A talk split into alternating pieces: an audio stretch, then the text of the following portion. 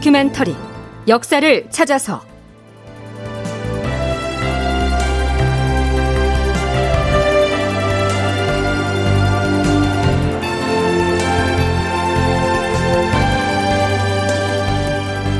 제 1037편 정인홍 성균관 청금록에서 제명당하다. 극본 이상락 연출 조정현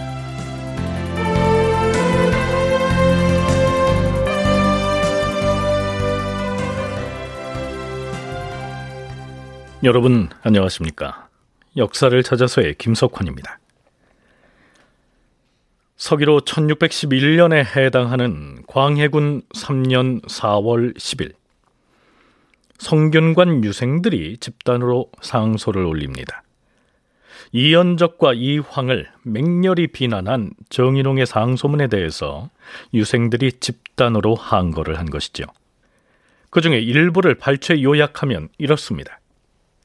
주상 전하, 오늘날 임금은 임금답고 신하는 신하답고 아비는 아비답고 자식은 자식답게 된 것이 모두 누구의 공이라고 여기시옵니까?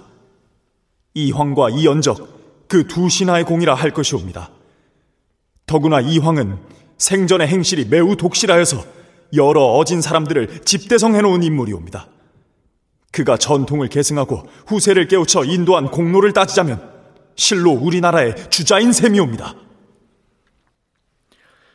주자는 공자 이후 최고의 유학자로서 조선 왕조 건국의 기틀이 된 성리학을 완성시킨 유교의 상징적인 인물이죠.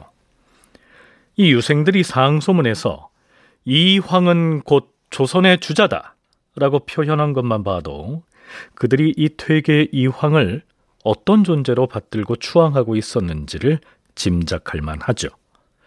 이어서 들어보시죠.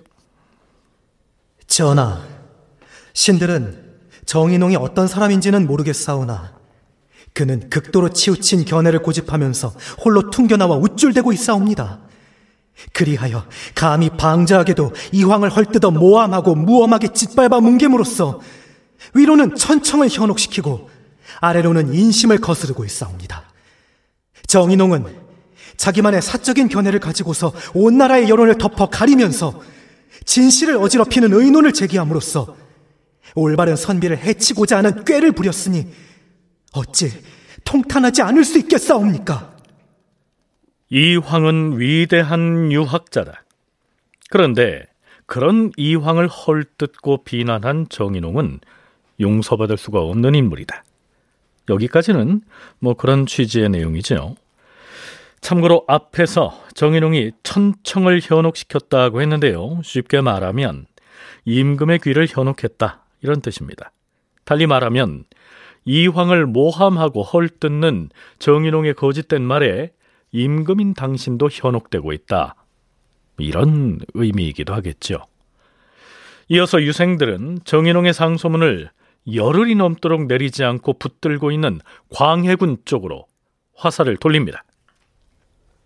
주상 전하, 전하께서 어제 저녁에 승정원의 승지들을 꾸짖으시면서 정인홍의 상소에 대하여 승지들이 그것을 비판하는 계문을 올린 것은 너무 이르다 라고 하시었사옵니다.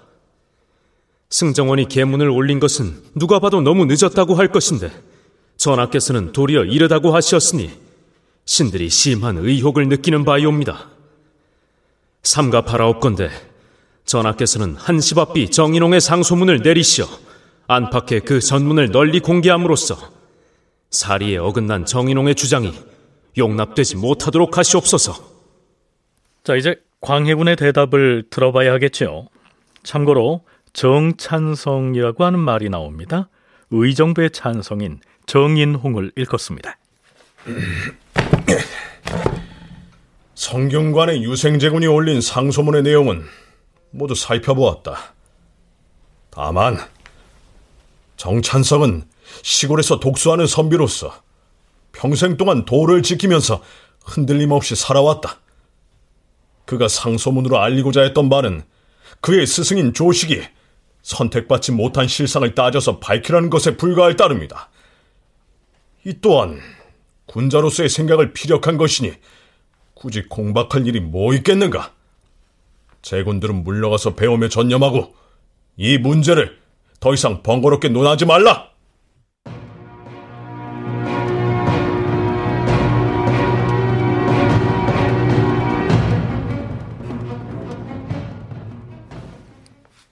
자, 그런데요.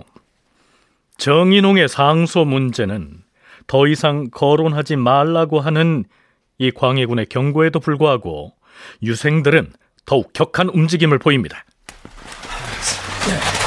이대로 넘어가서는 안 됩니다. 전하께서는 왜 상소를 움켜쥐고 계시는 것입니까? 정인홍을 이대로 둘 수 없어요. 하지만 우리가 유생 신분으로 무엇 할수 있겠어요? 왜 할 게 없어요?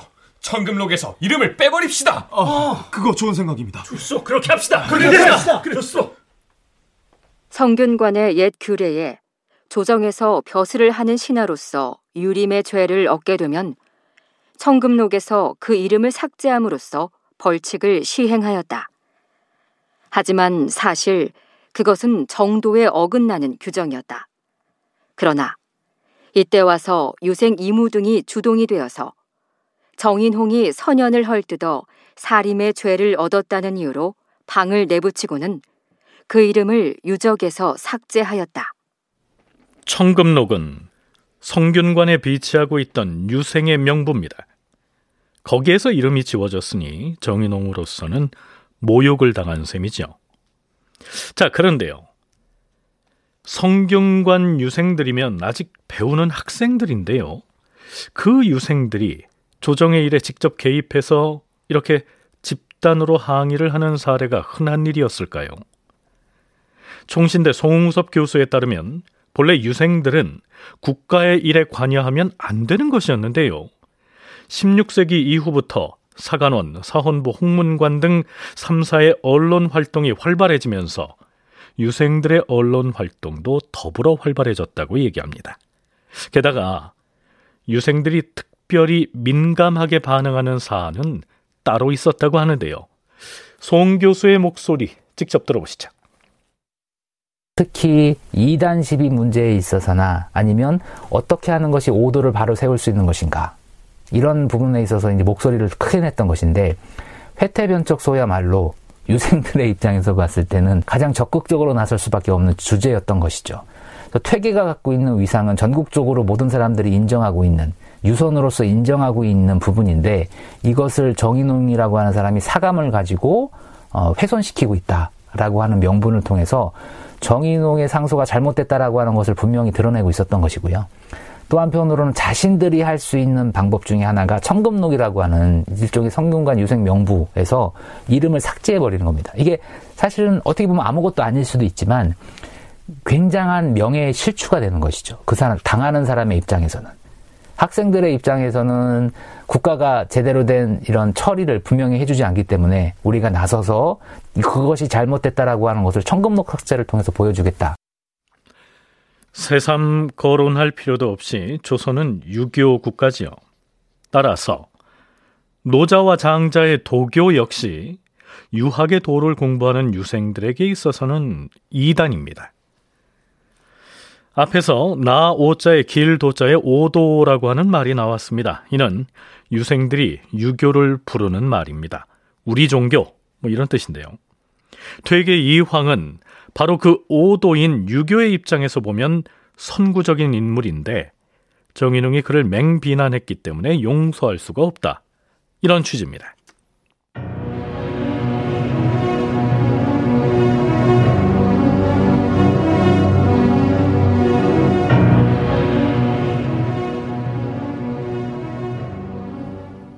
성균관 유생들의 상소에도 불구하고 임금인 광해군이 여전히 정인홍의 상소문을 내리지 않자 유생들은 재차 상소를 올립니다. 그러나 광해군의 대답은 변함이 없습니다. 성균관 유생들이 자신들의 의견을 과인에게 진단하는 것으로 그쳤으면 괜찮겠으나 연이어 글을 올려서 번거롭게 소란을 피우다니 이는 몹시 타당치가 않다. 더 이상은 논하지 말라. 이렇게 되자 그동안 침묵을 지키고 있던 홍문관에서 간단하게 작성한 상소문인 차자를 올립니다. 주상 전하, 홍문관 은교 이준이옵니다. 전하께서는 마땅히 정인홍이 상소문에서 주장한 설들을 통렬히 배척하시어서 호를 분명하게 하시옵소서. 임금으로서 어정쩡한 태도를 취하지 말고 정인홍의 주장에 동조하는지 그렇지 않은지를 분명하게 밝혀라. 이런 얘기입니다. 그런데 이번에도 광해군의 답변은 달라진 게 없죠. 정인홍 또한 시골에서 독서를 하는 사람이다. 그는 자신의 소견을 밝혔을 뿐이다. 이를 두고 어찌 그리도 깊이 공박할 수가 있는가? 예로부터 현인 군자라는 사람들도 비판받을 부분은 있는 법이다. 그러니 더 이상 선동하지 말고 또한 더 이상 번거롭게 논하지도 말라. 자, 이렇게 되니 광해군은 점점 더 곤란한 지경으로 몰리게 됩니다. 고려대 한국사연구소 장정수 연구교수의 얘기입니다. 청금록에서 삭제를 했다고 하는 것은 한마디로 이제 사대부로 인정하지 않겠다는 의미입니다. 공식 인정하지 않겠다는 것이고 그 다음에 정인홍의 차자의 설을 통렬히 배척해달라, 호를 분변해달라라고 한 것은 한마디로 정인홍의 차자가 잘못됐다는 것을 공식적으로 얘기를 해달라는 겁니다. 그래서 이걸 표방을 해달라라고 하는 것이고 그 다음에 양사에서 올린 차자도 마찬가지 의미를 가지고 있습니다. 그러니까 전하께서 공식적으로 정인홍의 주장이 잘못됐다라는 것을 인정해 주십시오. 라는 의미가 되는 것이고 이때도 광해군은 상당히 그게 아무래도 부담스럽고 좀 곤란했을 겁니다. 아무래도 정인홍 같은 경우 본인의 즉위 그리고 그 즉위 초기의 행보에 있어서 어떤 친위 세력으로서 광해군이 의지해왔던 인물인데 이렇듯 유생에 이어서 홍문관 그리고 대간마저 압박을 해오자 광해군의 대응도 거칠어지죠. 광해군은 먼저 승정원에 명을 내립니다. 승정원은 왕명을 출납하는 곳이 아닌가? 정인홍의 상소문을 과인에게 채 올리기도 전에 먼저 등사해서 승지들끼리 돌려 읽다니 이는 몹시 적절하지 못한 처사다. 의금부에서는 색승지를 잡아다 엄히 추가하라. 색승지란 승정원의 승지들 중에서 해당되는 일을 맡아서 처리했던 담당 승지를 말합니다. 그러니까 정인홍의 상소문을 접수했던 승지를 잡아다가 그 내용을 등사하고 또한 내용의 일부를 외부에 흘린 죄를 물어서 일벌백계 하겠다. 이런 얘긴데요. 자, 이제 승정원에서도 뭐라고 해명을 해야겠지요. 이미 그 내용의 일부가 바깥에 알려져서 이렇게 성균관의 유생들까지 들고 일어났으니까요.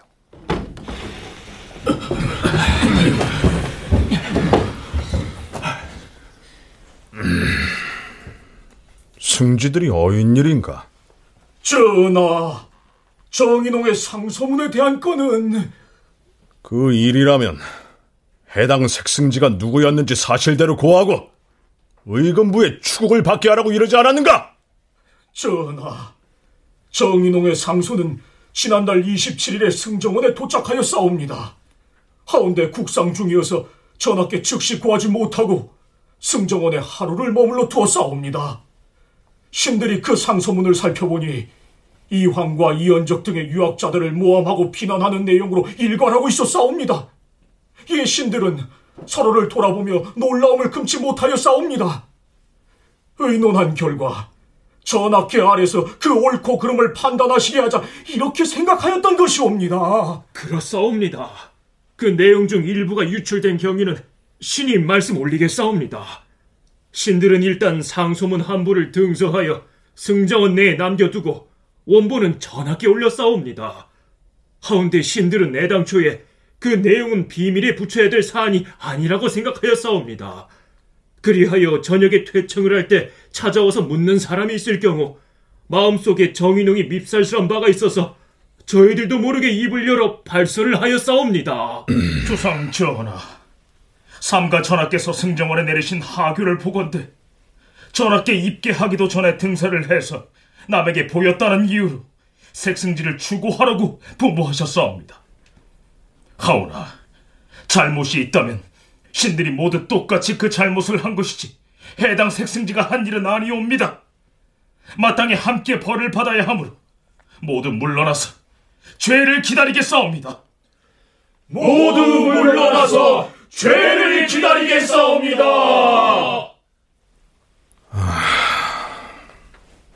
대죄하지는 말라. 과인에게 올린 문서를 내리기도 전에 칠에 먼저 등서를 해서 외관에 보여준 행위는 몹시 타당하지 못하다. 과인이 어찌 정인홍의 상소를 비밀에 붙이고자 해서 내리지 않았겠는가? 색승지를 추구하는 일은 없던 일로 하겠노라. 광해군으로서는 상소문이 올라왔으면 일독을 한 다음 비변사에 내리는 등 공개적인 절차를 밟았어야 했는데 열흘이 지나고 보름이 지나도록 붙들고만 있었으니 설령 그 내용 일부가 새 나갔다고 해서 해당 승지를 처벌하도록 더 이상 다그칠 입장은 아니었던 것이죠.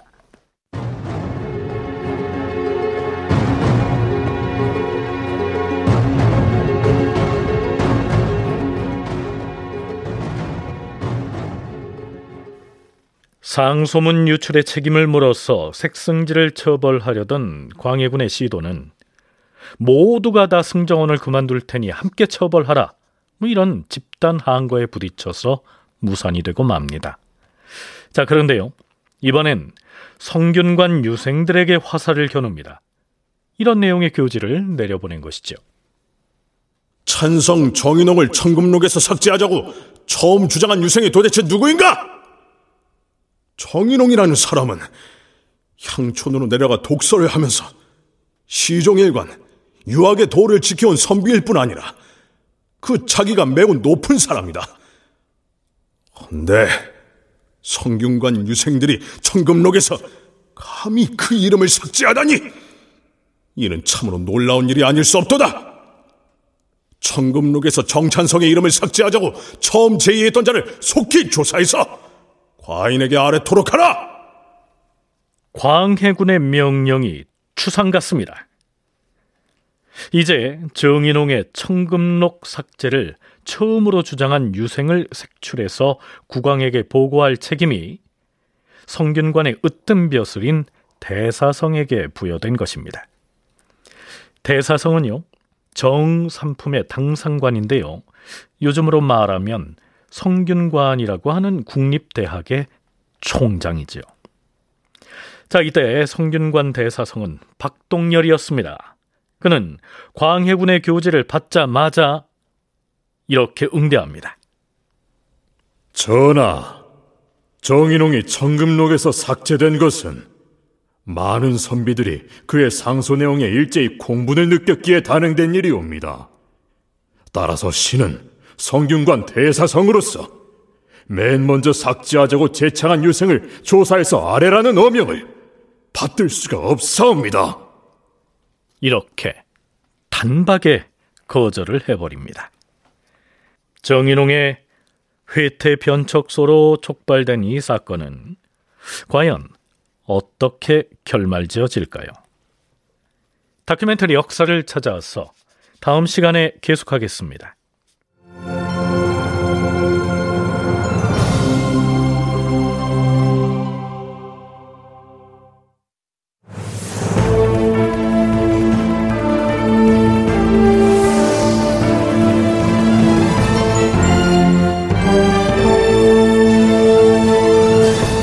다큐멘터리 역사를 찾아서 제 1037편 정인홍 성균관 청금록에서 제명당하다 이상락 극본 조정현 연출로 보내드렸습니다.